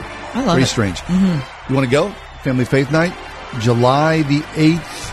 We got two four-packs right now. Callers number... 4 and 5. 4 and 5 at 800-320-8255, 800-320-8255. Have you been to this park? I've never been to the park, but I've driven by it multiple times, and it looks like such a fun little place. Well, like all minor league ballparks, it's this little tiny jewel box, and the game itself is quirky and fun. They're always doing like, you know, little contests and giveaways and things. Right. Highly recommended. 800-320-8255, July 8th, Wild Things, Faith and Family Night. Hey, I'm sorry. I don't mean to be harsh on the Pirates. Well, it's good of you. But it's too late because you've been harsh on the Pirates. Well, you know, I mean, a lifelong fan. Okay, I'll be honest with you. They deserve it. They do. But they did something last night that is so out of character for them. They won a game. Well, no, they were behind, and they actually came back in the ninth and won it. Now, usually the reverse is what's happening to them. Yeah. Kenny Woods made that very clear to me today. He said, you know, they kind of became their mirror image last night. And I said, what are you talking about? And he brought it up, and I had to assent. Well, they scored 4 runs in the ninth inning. I mean, what? Remember when they used to do? Remember 2 seasons ago? Yeah. You could never count them out. Never. Could never count them out. 8th inning, 9th inning, there was always some great rally that you could hope for. I don't know. Look, I wasn't even hoping for the rally last night. Of course not. It all goes back to the Nuttings and the Oh, now don't go on. Don't go on. We're not going to get into this again. Sharing the word that changes the world. 101.5 WORD-FM, Pittsburgh, a service of Salem Media Group. With SRN News, I'm Val Dior. Some breaking news. Multiple people have been shot at the Capitol newspaper in Annapolis, Maryland. So far, 5 deaths have been confirmed. Several people have been injured and transported to hospitals at the Baltimore Sun, which owns the Annapolis newspaper. The shooter is in custody and is being interviewed by detectives. The Maryland governor says not all info can be released, that is, at this time. First Lady Melania Trump visiting a short-term holding center for migrant minors in Tucson, Arizona. Mrs. Trump listened to officials talk to her about the facility. It's her second trip to the border in the last couple of weeks amid outrage over President Trump's now suspended policy of separating migrant children from their families when they cross the border illegally. On the stock market today, the Dow ending up 98 to 24,216. NASDAQ ending up 59. S&P up 17. This is SRN News. The Ride Home with John and Kathy. Driven by Calusi Chevrolet, serving the Pittsburgh area for 100 years. Interested in trading as a way to generate extra monthly income? Listen up. Before you sign up for some garbage program or awkward in-person seminar, you really need to hear about the online trader program that everyone's talking about. This is the program that allows you to get your account funded with someone else's money. That's right. Apiary Fund will gladly put up to $100,000 of their money into your trading account. And the best part, you get to keep 85% of the profits without putting in a dime of your own money. Apiary Fund and this program are growing like crazy. As a special offer, Apiary Fund is allowing our listeners to get started for free. Just call 800-959-4526 and leave us your email address, and we will send you all the exciting details of how to trade Apiary Fund's money and not your own. Call 800-959-4526 and leave your email address on the voicemail. Your free report will be sent right away. 800-959-4526. That's 800-959-4526. In the good old summertime, in the good old summertime. It may sound a little corny, but it really is the good old summertime at the Springhouse in 84. The sun is shining, the cows are out on the pasture, the sweet corn is almost ready, the Springhouse produce tables are filled with freshly picked vegetables, and we're up to our elbows in ice cream. And you know what? That all makes the Springhouse a very fun place to be. Why not jump in the car right now for a country drive to 84? Come for homemade lunch or supper, or just to eat ice cream and enjoy sweet country air. Be sure to take home our famous chocolate milk and baked goods. Don't forget that. We're just 4 miles east of Washington on Route 136, and it doesn't take long to get to us. Call 228-3339 for more directions to the Springhouse in 84. When you're a kid, Idlewild is a place full of adventures. There are rides that are just your size, treats to tickle your taste buds, and special friends like Daniel Tiger to touch your heart.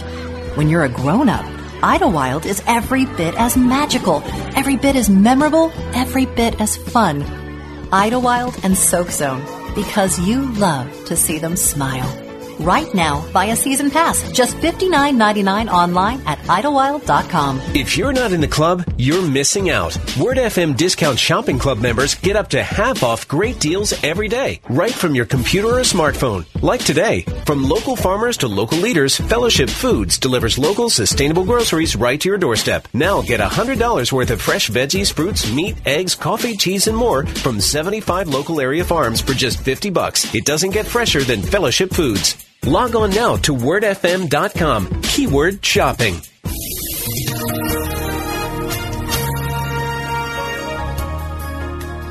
Becoming mostly clear for tonight. There can be some patches of fog overnight, low 61. Tomorrow, plenty of sunshine, a very warm afternoon, high 88. Mainly clear and muggy tomorrow night, 66. And for Saturday, hazy sunshine, hot and humid, high 93 degrees. I'm AccuWeather meteorologist Danielle Niddle on 101.5 Word FM.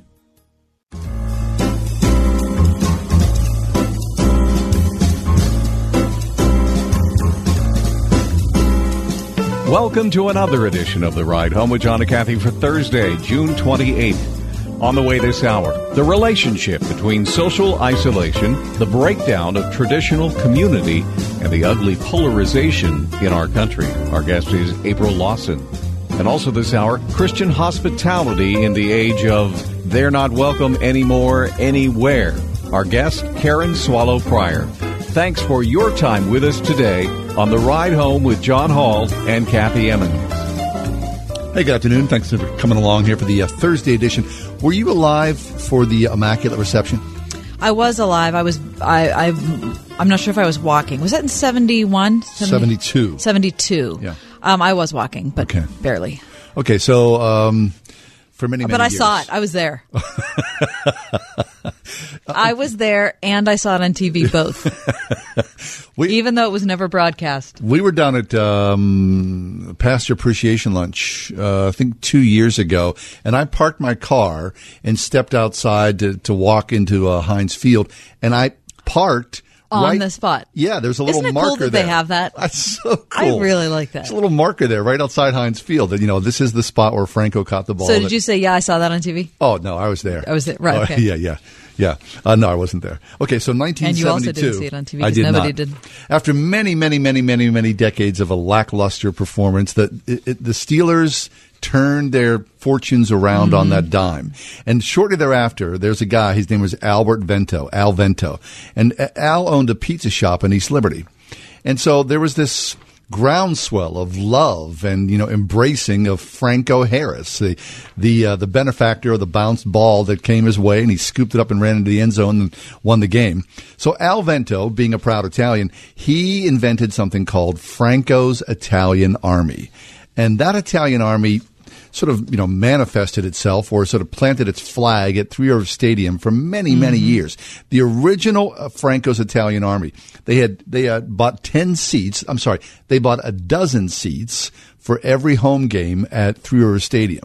Now, there were only 10 original members of Franco's Italian Army. The two additional seats were for the Italian food they brought in, and they were able to place it. Remember when you used to be able to bring your own food? Of course, you know. And so they brought olives and prosciutto and cheese, and they would sit there. That's so fabulous. Yeah. It makes me laugh.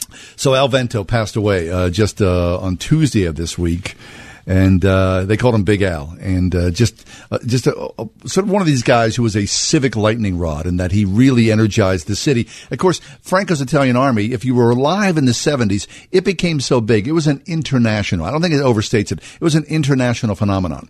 So there's a story I'm reading in the Post-Gazette. Anya Sostik wrote this story yesterday in the PG, and she was talking about the rise of the Italian Army.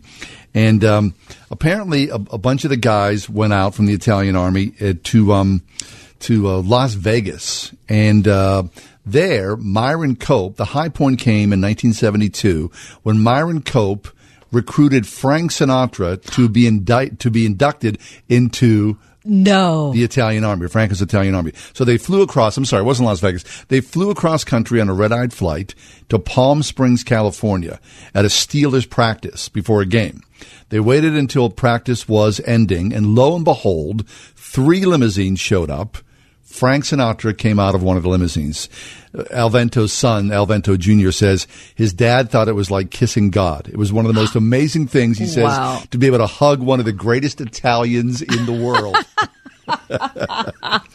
Now, as for Al Vento and Franco Harris, that relationship that started way back in 1972 continued until the end of Al Vento Sr.'s life. Al Vento said, he treated me like a father, like he was my own father. That is a guy that loved people, and he really set a great example for people all across Western Pennsylvania and the world. So Al Vento, the founder of Franco's Italian Army, passed away just 2 days ago at the age of 88 years of age. Great story, isn't it? Isn't that a fabulous story? Yeah. So when you think of Sinatra, who was such a big hero of your dad's. Oh, yeah. Right? And he's a hero of my dad's for sure. The very first thing you remember hearing from Sinatra, can you think back? Like your earliest memories of Sinatra. Yeah, I remember. So we had a stereo. Remember when stereos were like stereo? It was like a piece of furniture. Oh, sure. Yeah, that's what we had one of those in our living room, like a lot of families. And what I remember the most, sitting in the living room with my dad, and you know the crescendo, the big band crescendo in I've Got You Under My Skin. Sinatra at the Sands with Count Basie. Bum, bum. That's the And you can feel it. You know, this thing like slowly. Yes. And it's like this. Swell. What I remember is my dad sitting on the couch, and when that would come on, my dad would literally leap into the air, and he would rush over to the stereo, open up that lid, slide the lid back, and turn the volume up as loud as it would go. So it would fill the living room with this sound of this incredible brass. It would peak. And my dad he just was on fire. That's my earliest memory of Frank Sinatra. Well, that is fabulous. Yeah. That is absolutely fabulous, because that is one of the great cuts in all of popular music. No matter what decade, it is one of the great cuts of popular music. Yeah. How about yourself? My earliest memory is the main event. Oh. Which was... and I'm not saying it was recorded first, because I don't know what order they came in. I just remember my earliest memory, I think, is hearing Howard Cosell do that introduction at MSG. Madison Square Garden. Yep. Yeah, so there was this gigantic, they called it the main event, right? Right. This gigantic event where Frank was probably at the peak of his popularity. Probably. It was all those World War II, lovers who were now in their 50s. Is like mid-60s maybe, you think? No, I would say it's later than that. It's Monday Night Football, so I would say it's like mid-70s, maybe 74, 75. Yeah. And there's Howard Cosell, again, an American icon, introducing Frank Sinatra, the American icon of that era, to all these World War II. Right. Like it's a heavyweight boxing matchup. Yeah. Except that there's no opponent. No. Because he's already been crowned king. He's the champ. I mean, there is nobody, I believe, in American culture today who occupies that singular sort of pedestal of the artistic and cultural guy that he was. Yeah, yeah. Because all those people, all those men, especially men, I would say, but of course women too, looked at Sinatra as something that was otherworldly, because the voice, the emotion, the tough guy persona, the looks, the women, the movie star, all that together, that was otherworldly. Before there was massive celebrity, that was massive celebrity. Right. Okay, so since Sinatra, can you think of people who are like that, who kind of have that type of charisma? Because I can think of a couple. Tell me. Barack Obama. I'm not trying to, I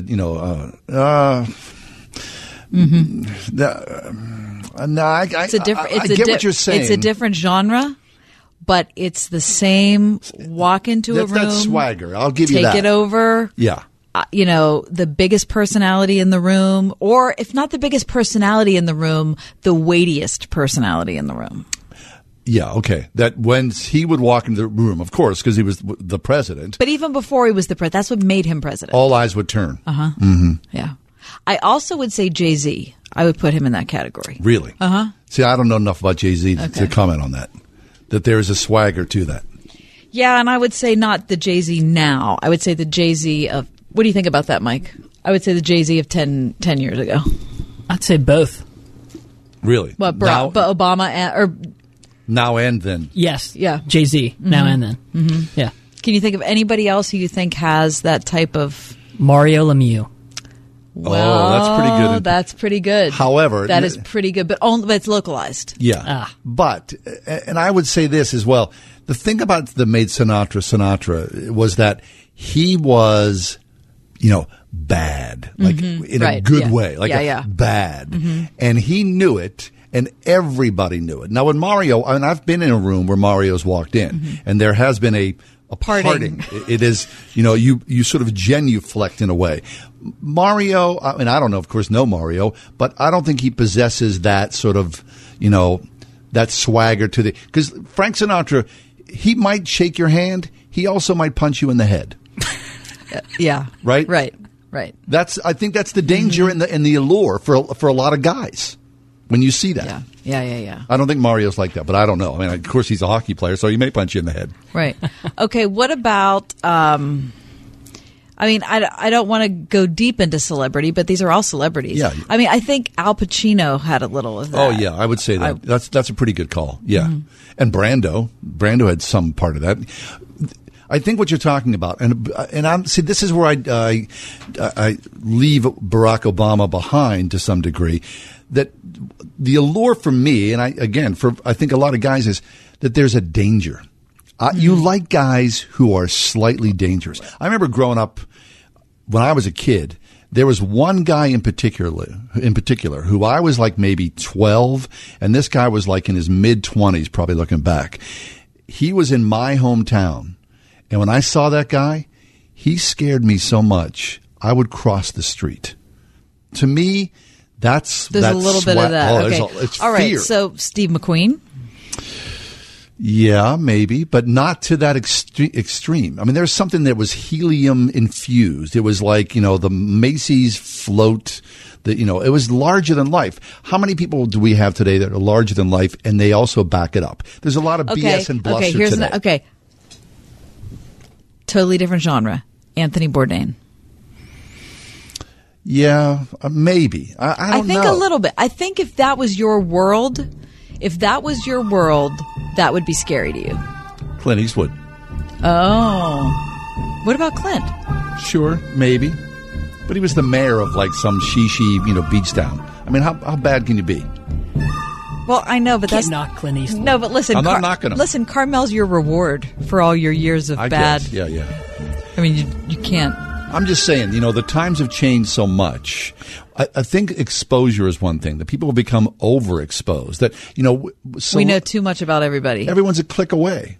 So I'm looking at you on YouTube, and I can see you lounging around the pool or whatever. It breaks that. That's the thing about Hollywood back in the 30s and 40s and 50s, that it was so tightly controlled by press agents that we were not able to break that veneer. So there was an air of mystery and wonder that was mm-hmm. larger than life. Now all that's broken. People are just people.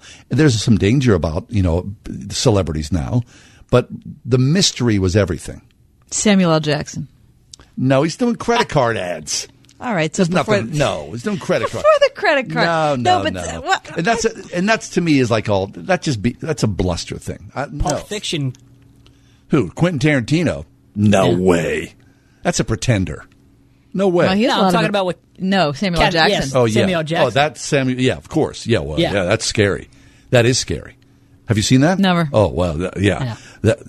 That moment, those actions of that man and that character in that movie, that's scary stuff, of course. Oh, yeah.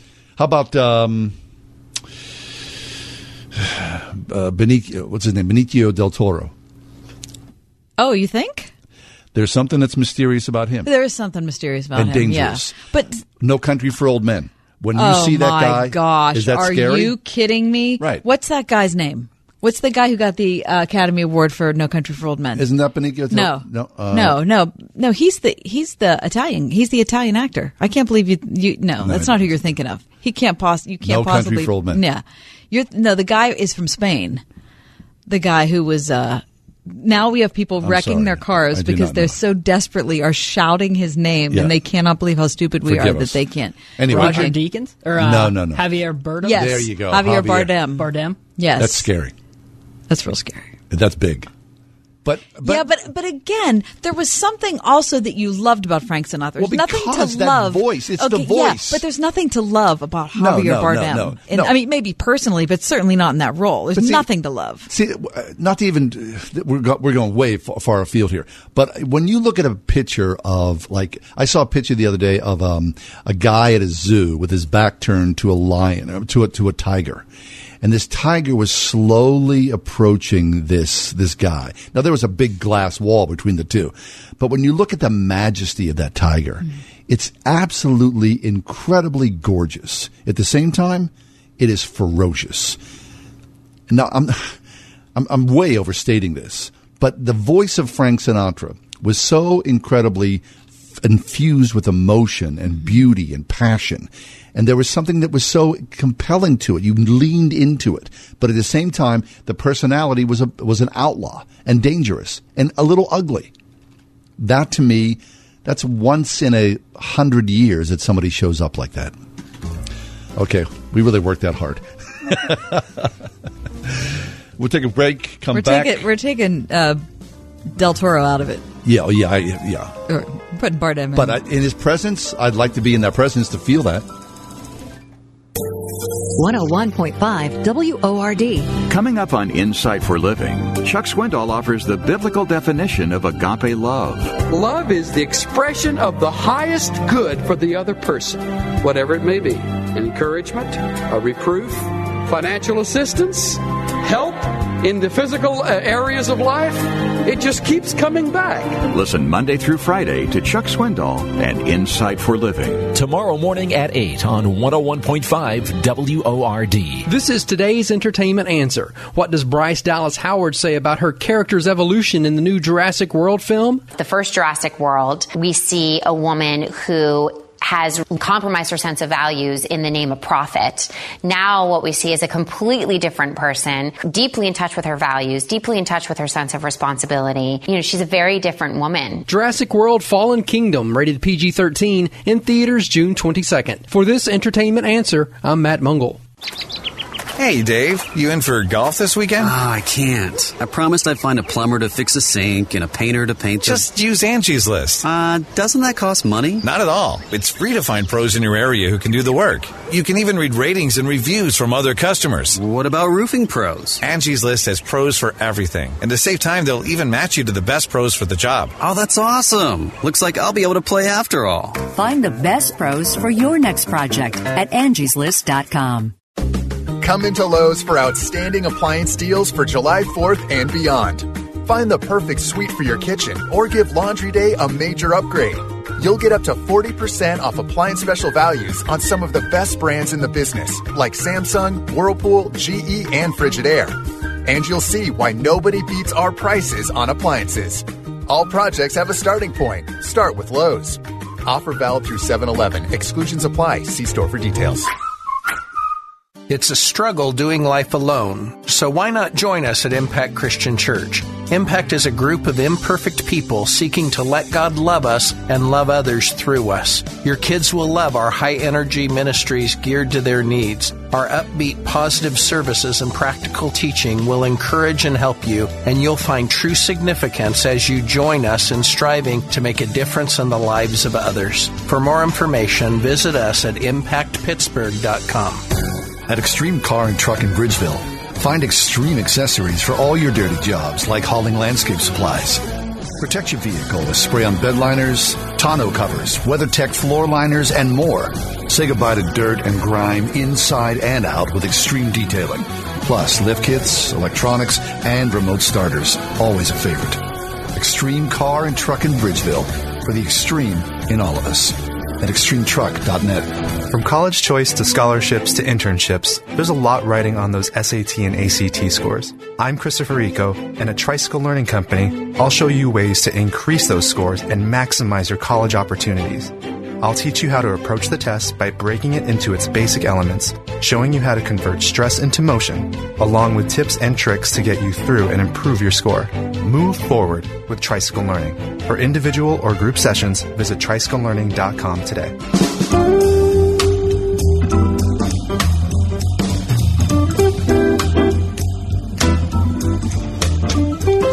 was about a month ago that we met April Lawson for the first time. We read one of her pieces in Comet Magazine. We liked it so much we asked her to join us, and now we're happy we know her. Yeah. April Lawson works for David Brooks and Ross Douthat at the New York Times. She provides research, editing, and substantive framing to biweekly columns on topics ranging from American moral narratives to campus policy. Her own research focuses on morality, feminism, and America's current fragmentation in politics and culture, which is what we want to talk about today. April, welcome back. Thanks so much. It's great to be here. Yeah, April, thank you. So, April, I picture this every evening. When you go home, millions and millions of Americans are sitting somewhere in front of their coffee table or alone somewhere at the dining room table. Mm-hmm. And they're typing furiously, their screeds of anger and hatred, shaking their fist at everyone. And everyone's alone. Everyone's angry. Everyone's isolated. And that is essentially community today in 21st century mm-hmm. America. Yeah. Mm-hmm. Yeah, it's really bad. I mean, it's not only that. I mean, there are actually, so the breakdown in community today is, it's interesting. A lot of people can see that there are obviously divisions between communities. So there's greater political polarization, racial tension is up and all of that. But what people don't necessarily see is the sort of thing you're talking about, which is that inside communities, there's actually a lot of breakdown too. So, for example, in the 1980s, American adults, about 20% of American adults reported loneliness, and now it's 40%. Wow. And, in 1985, 1 in 10 Americans said they had no intimate with whom to discuss important things. And in 2004, it was 1 in 4 Americans. People report fewer close friends. Only 8% of Americans have real conversations with their neighbors. It's really stark, actually. And so I think that one of the reasons that we're seeing, people, there is a way. I think that online community has a place in the world, but it's displaced regular community in a dangerous way. Although that's not the only source of social isolation, but it's exactly as you're saying, like the way that people are interacting with other people involves somehow a lot less connection than it used to. Yeah. Now, I think that humans have always looked for commonalities. You want to be with mm-hmm. people who are like you and people who think like you. So sure. There are people who go to church and people who don't. There are people that mm-hmm. belong to the American Legion, and there are people that were Masons, and there were people that were the Elks or the Knights of Columbus or whatever your little, mm-hmm. Niche. Your little niche was. But the digital world allows us to make that group of people who are like us even smaller and smaller. And I mean that we seem to be less tolerant of even the smallest of differences. And so our quote unquote friend group, and I put that in air quotes because we're talking about the digital world, so they're not actual friends, but that friend group gets smaller and smaller because it seems like we're only tolerating in a digital sense, the opinions and viewpoints that are really the same as ours. Absolutely. And it's funny because there's a lot of emphasis on diversity right now, but I actually think that, and that definitely is valuable in certain ways, but I actually think that surprisingly, traditional communities in some ways provide better diversity education, and for one reason, which is that they force you to be around people that you don't necessarily like and who are very different from you, and it's and they require that, like so even among the church people, right, or the people on the school board, or and in fact, part of one of the biggest problems is that a lot of the institutions that you just named, the Elks Club or, the Bowling League or whatever, those institutions themselves have disappeared. Yes. But once if you have one of those, you are going to interact with somebody who has different political views than you, somebody who thinks that who's just kind of difficult, and you don't necessarily like being around them, but you become a better person by learning to interact with them. Right. And I really think that that's essential to character education, and that the thing that's different now is that we have a lot more control. We can choose who to interact with, who to live near, what kind of speech we want to tolerate. We just have a lot more control, and so we choose to be around people who are just like us, and that means that yeah, community is worse, and honestly, so is character, yes. Not to mention our politics. I was talking to a friend of mine, and we have sons who are of a similar age. You know, they're late teens. And I was saying, so who does your kid hang out with? And he was like, oh, he's got friends all over the world. I mean, he's playing video games with, you know, people in, you know, the Ukraine and Russia, blah, blah, blah, blah. And at the same time, just 2 weeks ago, I attended a reunion of people that I hung out with in circles. Maybe I bet you 30 plus years ago. And there's a vast difference between that community that, you know, was involved in creation and passion and the exchange of ideas. And I believe that the sort of thin tendrils of what is a gaming community that you would consider someone a friend, because in 30 years from now, those gamers will not assemble in the same room and they will not share those same war stories. So to me, that breaks my heart about community. We are going to be a lesser society because our friendships, even though they may have some, you know, deep connections to them, I don't know what they're necessarily based upon. Mm-hmm. Yeah, I think that's a really good point, and your illustration is a really good one.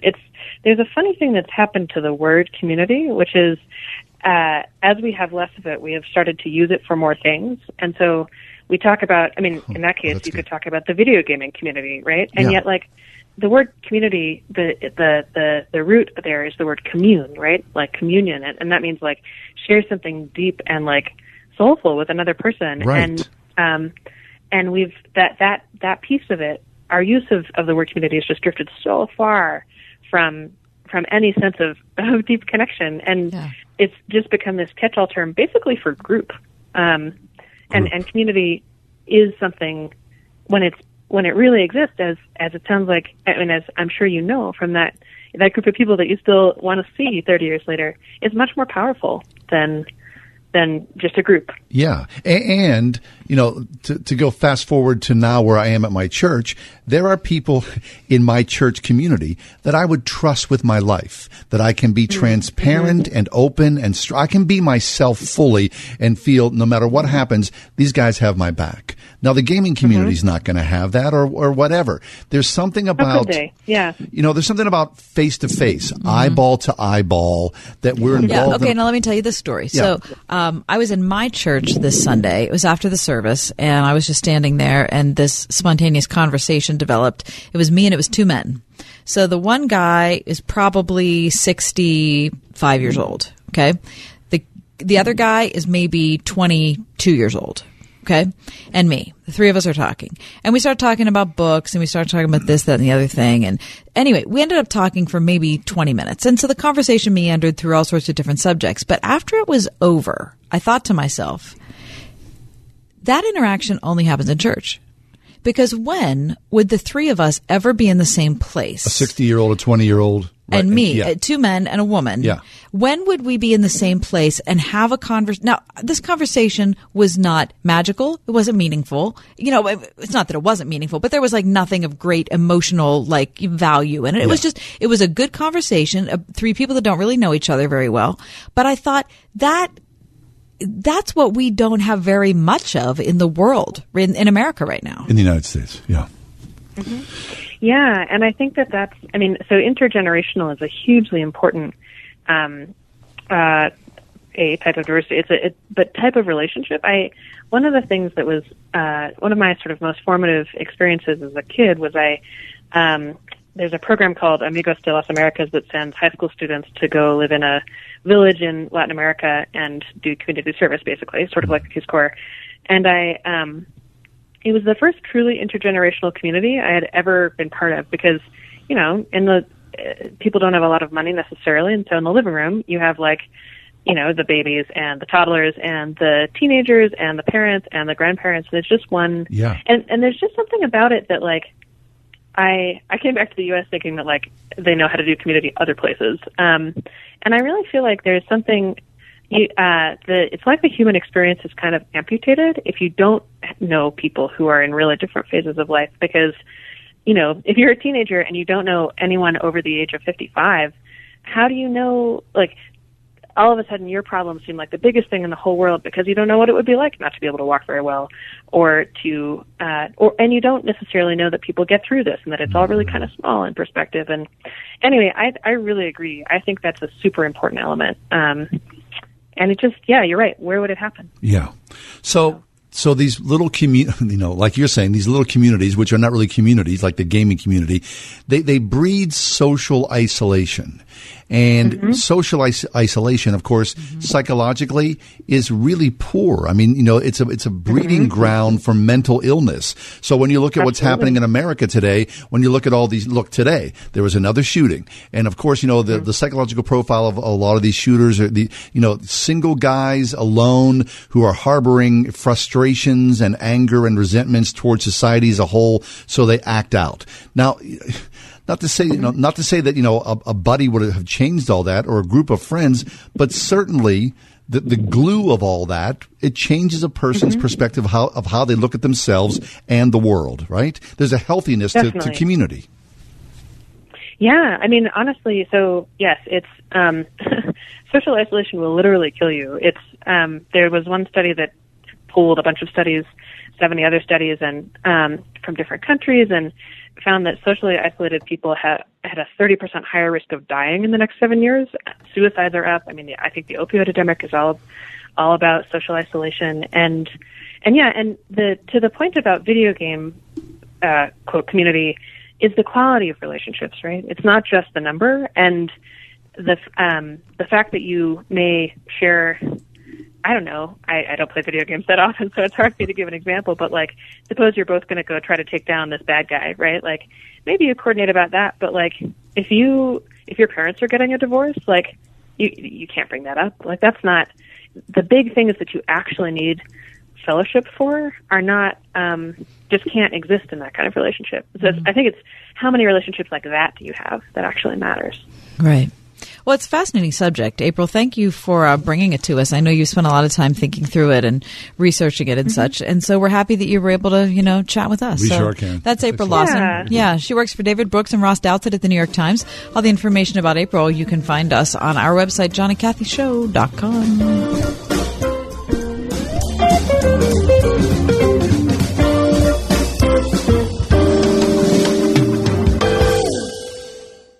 Brianna was diagnosed with visual and auditory processing disorder and dyslexia. When she wouldn't have the success she was looking for, you could just see her kind of going into her shell, trying to take what was in her mind and get it to paper. Just that connection just wasn't there. The assessment showed me that there was actually more of a struggle there than even we were aware of. Brain Balance gave Brianna the tools to succeed. She's in class, she's actually raising her hand and she's interacting and not afraid of, okay, if I make a mistake, that's okay, but I'm going to keep trying. She's like, I know I struggled, but they were right there to tell me, keep going, keep trying. Her academics have increased beyond any of our expectations. Her teachers are amazed. They're just amazed. This is a great program. It's helped my child beyond measure. Help your child achieve success all summer long. Call Brain Balance today and get a jump start on your child's next school year. Make a real difference in the life of your child and your family. Call today, 724-390-9012. This is Mike Howard, General Sales Manager at Salem Media Pittsburgh. You've heard me recruit for salespeople for quite a while now, always looking for professionals who just have to be in the sales arena because they love the hunt for new business, have those antennas up, and just simply know how to get appointments. Well, I'm here to tell you that is still exactly what I am looking for, but not just to be in radio. Salem Media Pittsburgh truly is much more, so much so that all of our team's titles have changed to Integrated Marketing Strategist. What that means is we now incorporate everything regarding digital marketing into our daily services, from web design to social media and reputation management, plus all things digital marketing, including retargeting, Facebook, SEO and SEM, and much more. So if the sales skills I mentioned before apply to you, plus you have a knack or even experience in digital marketing sales, you definitely need to contact us. Would you do that, please? Log on to salemmedia.com and click the careers link and search Pittsburgh to apply. From college choice to scholarships to internships, there's a lot riding on those SAT and ACT scores. I'm Christopher Rico, and at Tricycle Learning Company, I'll show you ways to increase those scores and maximize your college opportunities. I'll teach you how to approach the test by breaking it into its basic elements, showing you how to convert stress into motion, along with tips and tricks to get you through and improve your score. Move forward with Tricycle Learning. For individual or group sessions, visit TricycleLearning.com today. It's time to drive into summer with a brand new Chevy from Calusi Chevrolet. Hi, this is Tun Chilkin. Did you know that the team at Calusi has been serving Pittsburgh for 100 years?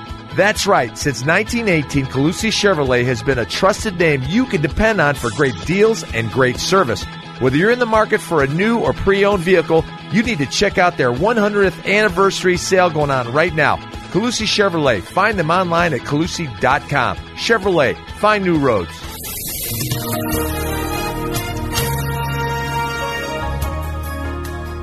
Becoming mostly clear for tonight. There can be some patches of fog overnight, low 61. Tomorrow, plenty of sunshine, a very warm afternoon, high 88.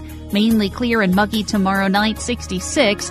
And for Saturday, hazy sunshine, hot and humid, high 93 degrees. I'm AccuWeather meteorologist Danielle Niddle on 101.5 Word FM.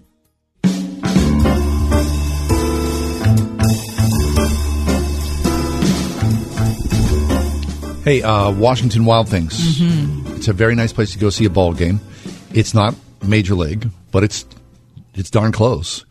And Family and Faith Night is coming up July 8th. Right. Highly recommended. And we've got tickets for you. Yeah, we've got 2 six-packs. You and 5 of your friends, or you and 5 other people in your family. Or you and 5 other people that you are going to meet randomly. Yeah, in the sense of social isolation and community. That's right. To encourage community, we're giving you these tickets so that you can find 5 friends. The gaming community will be at there we go. Washington Wild Things, Family Faith Night, July 8th, 800-320-8255. That's 800-320-8255. Callers 6 and 7. 6 and 7 right. Callers right now, okay? I'm going to go. If you've been there, if you ever go there, whenever they hit a foul ball, because the park is so small, the ball will, oftentimes the ball goes backwards, backwards away. Right. It goes out of the stadium. And onto the highway. Into the parking lot. No way. And then they play a sound effect of the ball hitting glass. And then they'll go, oh, that foul ball was sponsored by, B&B Glass Replacement for all your... That's funny. It's that kind of stuff. Yeah. It's super cheesy. They do all these weird things in between innings. It's like the pierogi race at PNC Park times 100. I love it. It's always fun. Okay, hey, we're going to take a break and come back after we give away the tickets. And Karen Swallow Prior is going to be with us. Christian hospitality. What does it look like now? Yeah, well, don't we need some more, right? Always. We'll be back in just a few minutes, so stay with us. Karen Swallow Prior ahead.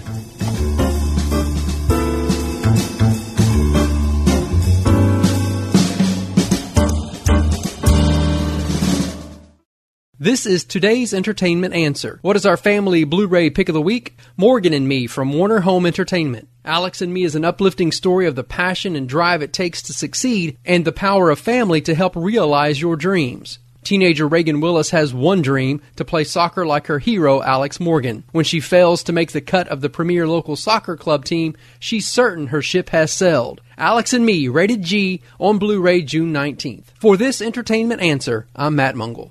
Hey, Mike, how's the house coming along? Needs a ton of work. The pipes are leaking. Needs a new roof. The AC just broke. I just don't have time to do it all myself. You know anyone? Oh, just ask Home Advisor. They match you with the best local pros for any home project. Cool. Yeah, you can read reviews and book appointments online. What's it cost? Actually, Home Advisor is always free to use. Nice. I'll check it out. Go to HomeAdvisor.com or download the free app. Home Advisor. It's time to drive into summer with a brand new Chevy from Calusi Chevrolet. Hi, this is Tun Chilkin. Did you know that the team at Calusi has been serving Pittsburgh for 100 years? That's right. Since 1918, Calusi Chevrolet has been a trusted name you can depend on for great deals and great service. Whether you're in the market for a new or pre-owned vehicle, you need to check out their 100th anniversary sale going on right now. Calusi Chevrolet. Find them online at Calusi.com. Chevrolet. Find new roads. You don't know when your AC unit will call it quits, but you can rest assured it'll be at the most inconvenient time possible. And who has all day to wait around for a tech to arrive? With Ventech, there is no waiting around, including evenings and weekends. Ventech will repair and replace forced air, central AC, and even offers split mini-duct units to heat and cool individual rooms with flat-rate pricing instead of hourly fees. Clean, courteous, convenient, and A-plus rated with the Better Business Bureau. Ventech, 412-793-0661.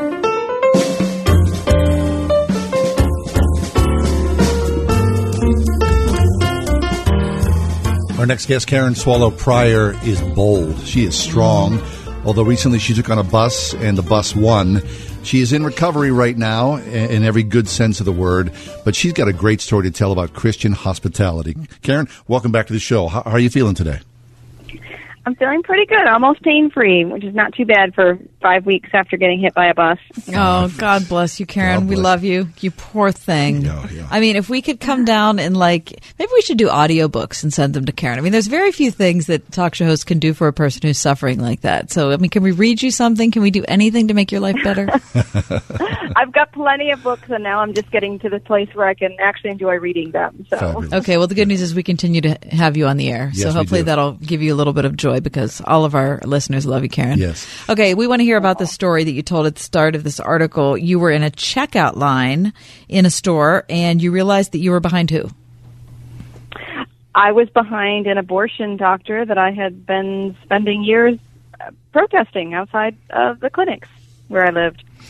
Yeah, and so there's this guy, this massive guy, and he is more than half of your size. And you, in your boldness, you whisper to him as he's in the checkout line. You whispered what, Karen? I said, very softly, "When are you going to stop killing children?" And he whipped around and looked at you.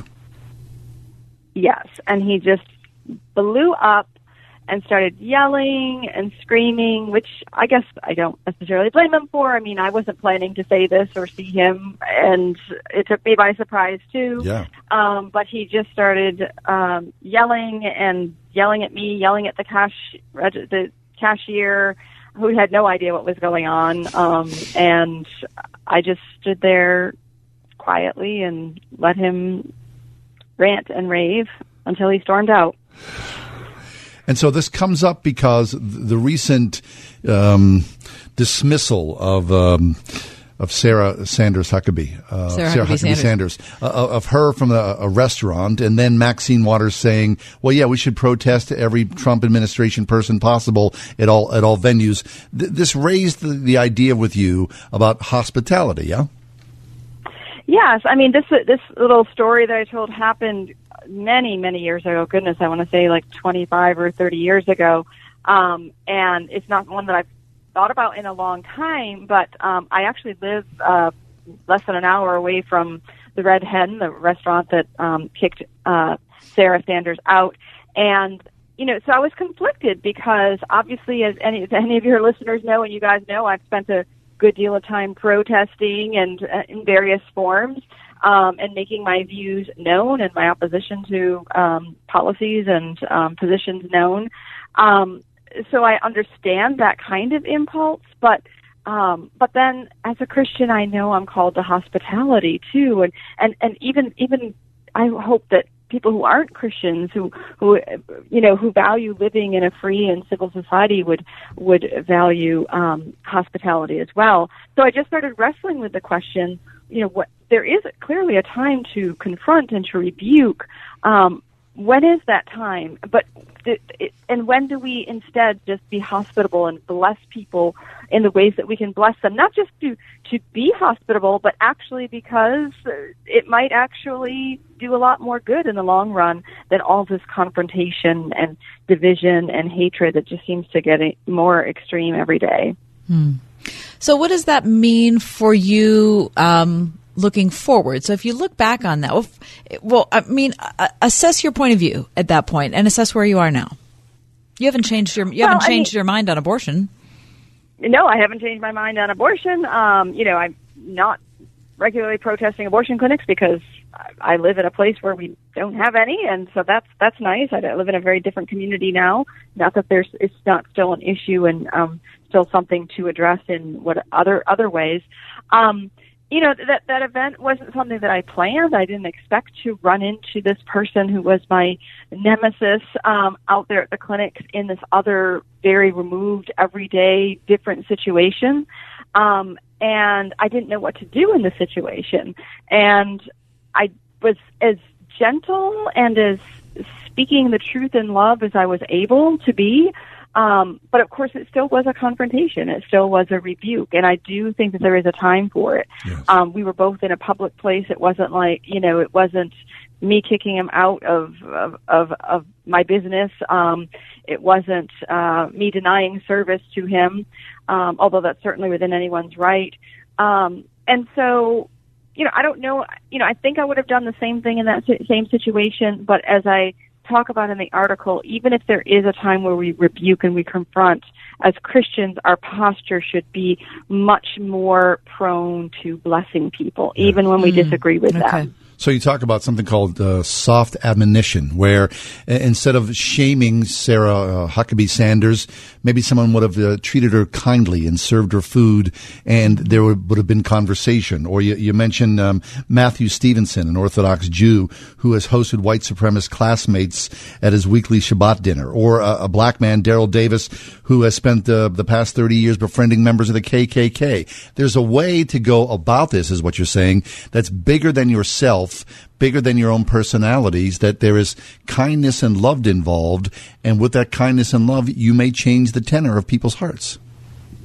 I mean, the stories that you just pinpointed that I included in my article are those are testimonies to that.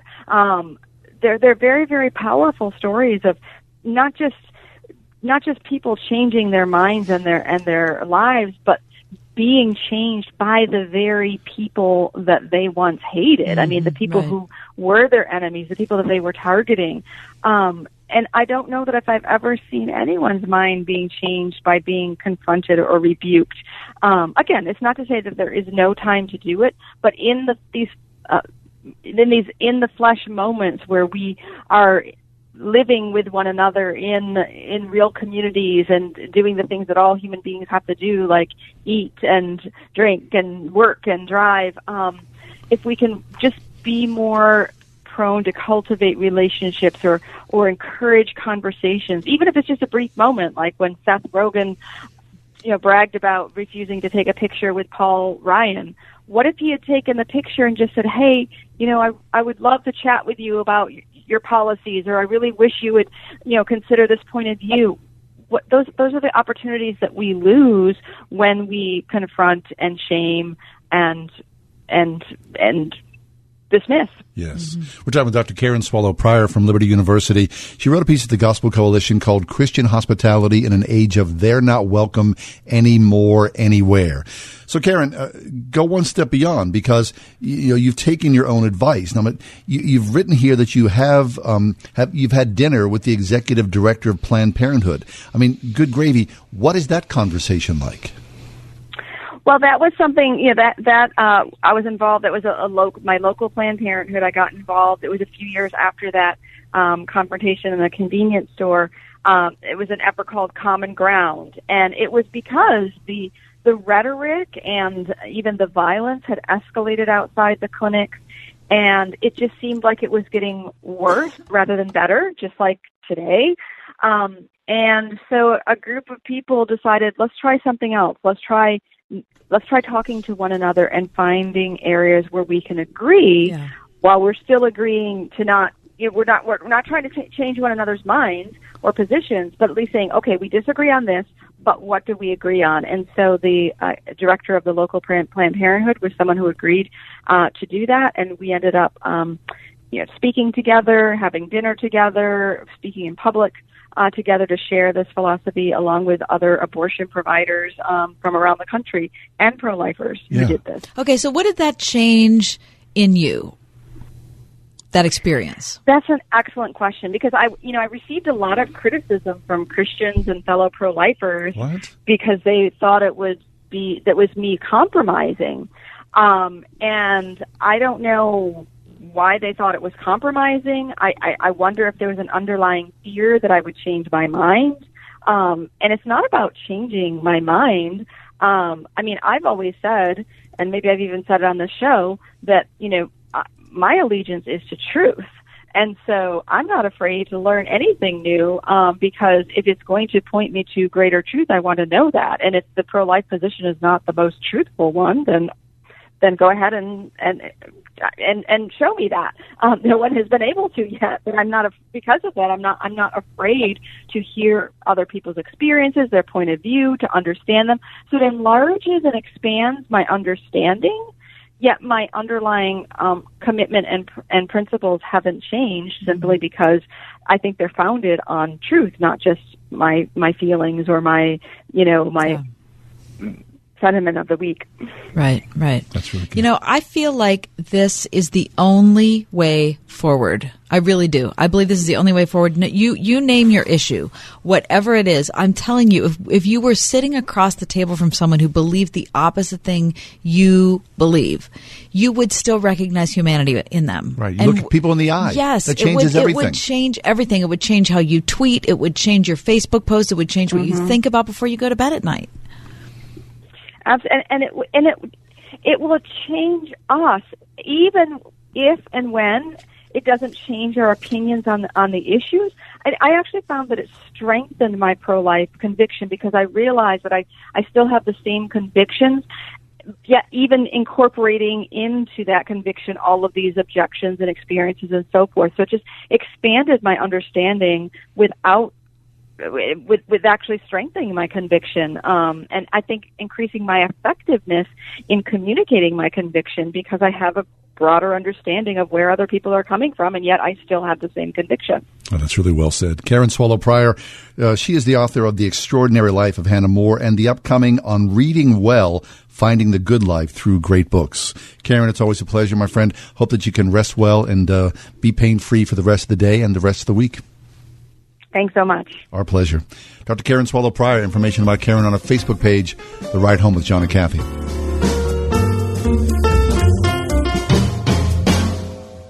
Mr. Rogers? Yeah. I like you. I like you, my dear. America is falling in love with Mr. Rogers again. Entertainment Weekly raves it's the movie we need right now. Fred's theology was love your neighbor and love yourself. It was a communication right into their hearts. Mr. Rogers' faith has inspired us all. Thank you for whatever you do to bring joy and faith to our world today. Please. Won't You Be My Neighbor? Rated PG-13. May be inappropriate for children under 13. Now in theaters everywhere. I'm Jay Farner, CEO of Quicken Loans. Buying a home should be one of life's best experiences. But today's fluctuating interest rates can leave you with unexpected higher payments. And that can turn a great experience into an anxious one. At Quicken Loans, we've created a new way to protect you from unpredictable interest rates. It's called the power buying process. We check your income, assets, and credit to provide you with a verified approval, which can give you the strength of a cash buyer. Once verified, you qualify for our exclusive Rate Shield approval. First, we lock your interest rate for up to 90 days while you find your new home. Then, once you've found your new home, if rates have gone up, your rate stays locked. But if rates have gone down, your rate drops, and you get to keep that new lower rate. Either way, you win. Call us today at 800-QUICKEN or go to rocketmortgage.com. Rate Shield approval only valid on certain 30-year fixed-rate loans. Call for cost information and conditions. Equal housing lender. Licensed in all 50 states. NMLS number 3030. Additional conditions or exclusions may apply. On the streets of Miami, speed is the law. So when a corn dog goes after the wrong girl... Oh, heartburn! One man will bring her Tums Ultra Strength. I'm on my way. Don't get wrecked by heartburn. Nothing works faster than Tums. Your mustard's fast, but my Tums are faster. Oh. And with Tums On The Go rolls, it's never been easier to leave heartburn behind. You did it. Yeah. You gonna finish that corn dog? Tums Ultra Strength, available in a store near you. Isn't crushing candy just boring? Play the hit puzzle game Best Fiends. It's sweeping the nation. Tired of matching candies? Give Best Fiends a try. It's fun, fresh, and addictive whether you play alone or with friends and family. Download Best Fiends for free in the App Store or Google Play. That's friends without the R. Best Fiends.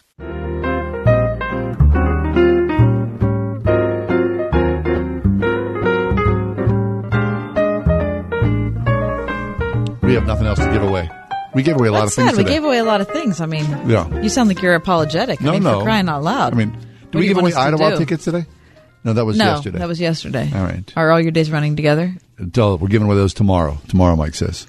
Idlewild tickets. We got pirate tickets. Free Stuff Friday, right? You know what happened in this day in history? Tell me. Mike Tyson bit Evander Holyfield's ear. Oh. It's hard to say Evander Holyfield's ear. It's a hard thing to say. Evander Holyfield's ear. Mm-hmm. I remember that very clearly. What I remember most is someone asking Evander Holyfield, what did he feel while that was happening? Yes, and he said, I felt like Frank Sinatra. No, he said, when that happened, I was praying, so I did not have the opportunity to get angry. What, Evander Holyfield was praying? Yeah. So that when Mike Tyson bit his ear, he didn't retaliate. Meanwhile, he's in the boxing ring fighting for his life. What year do you think that was? Shoot, that's a good question. I don't really have a clue. 88? 97. Oh, geez. Well, finally, Mike, you wasn't close on one of these. Yeah. All right. It's a relief. 97. Remember, Mike Tyson, was he a wild thing? Talk about scary. That's scary. The Ride Home with John and Kathy, a production of Word FM and Salem Communications.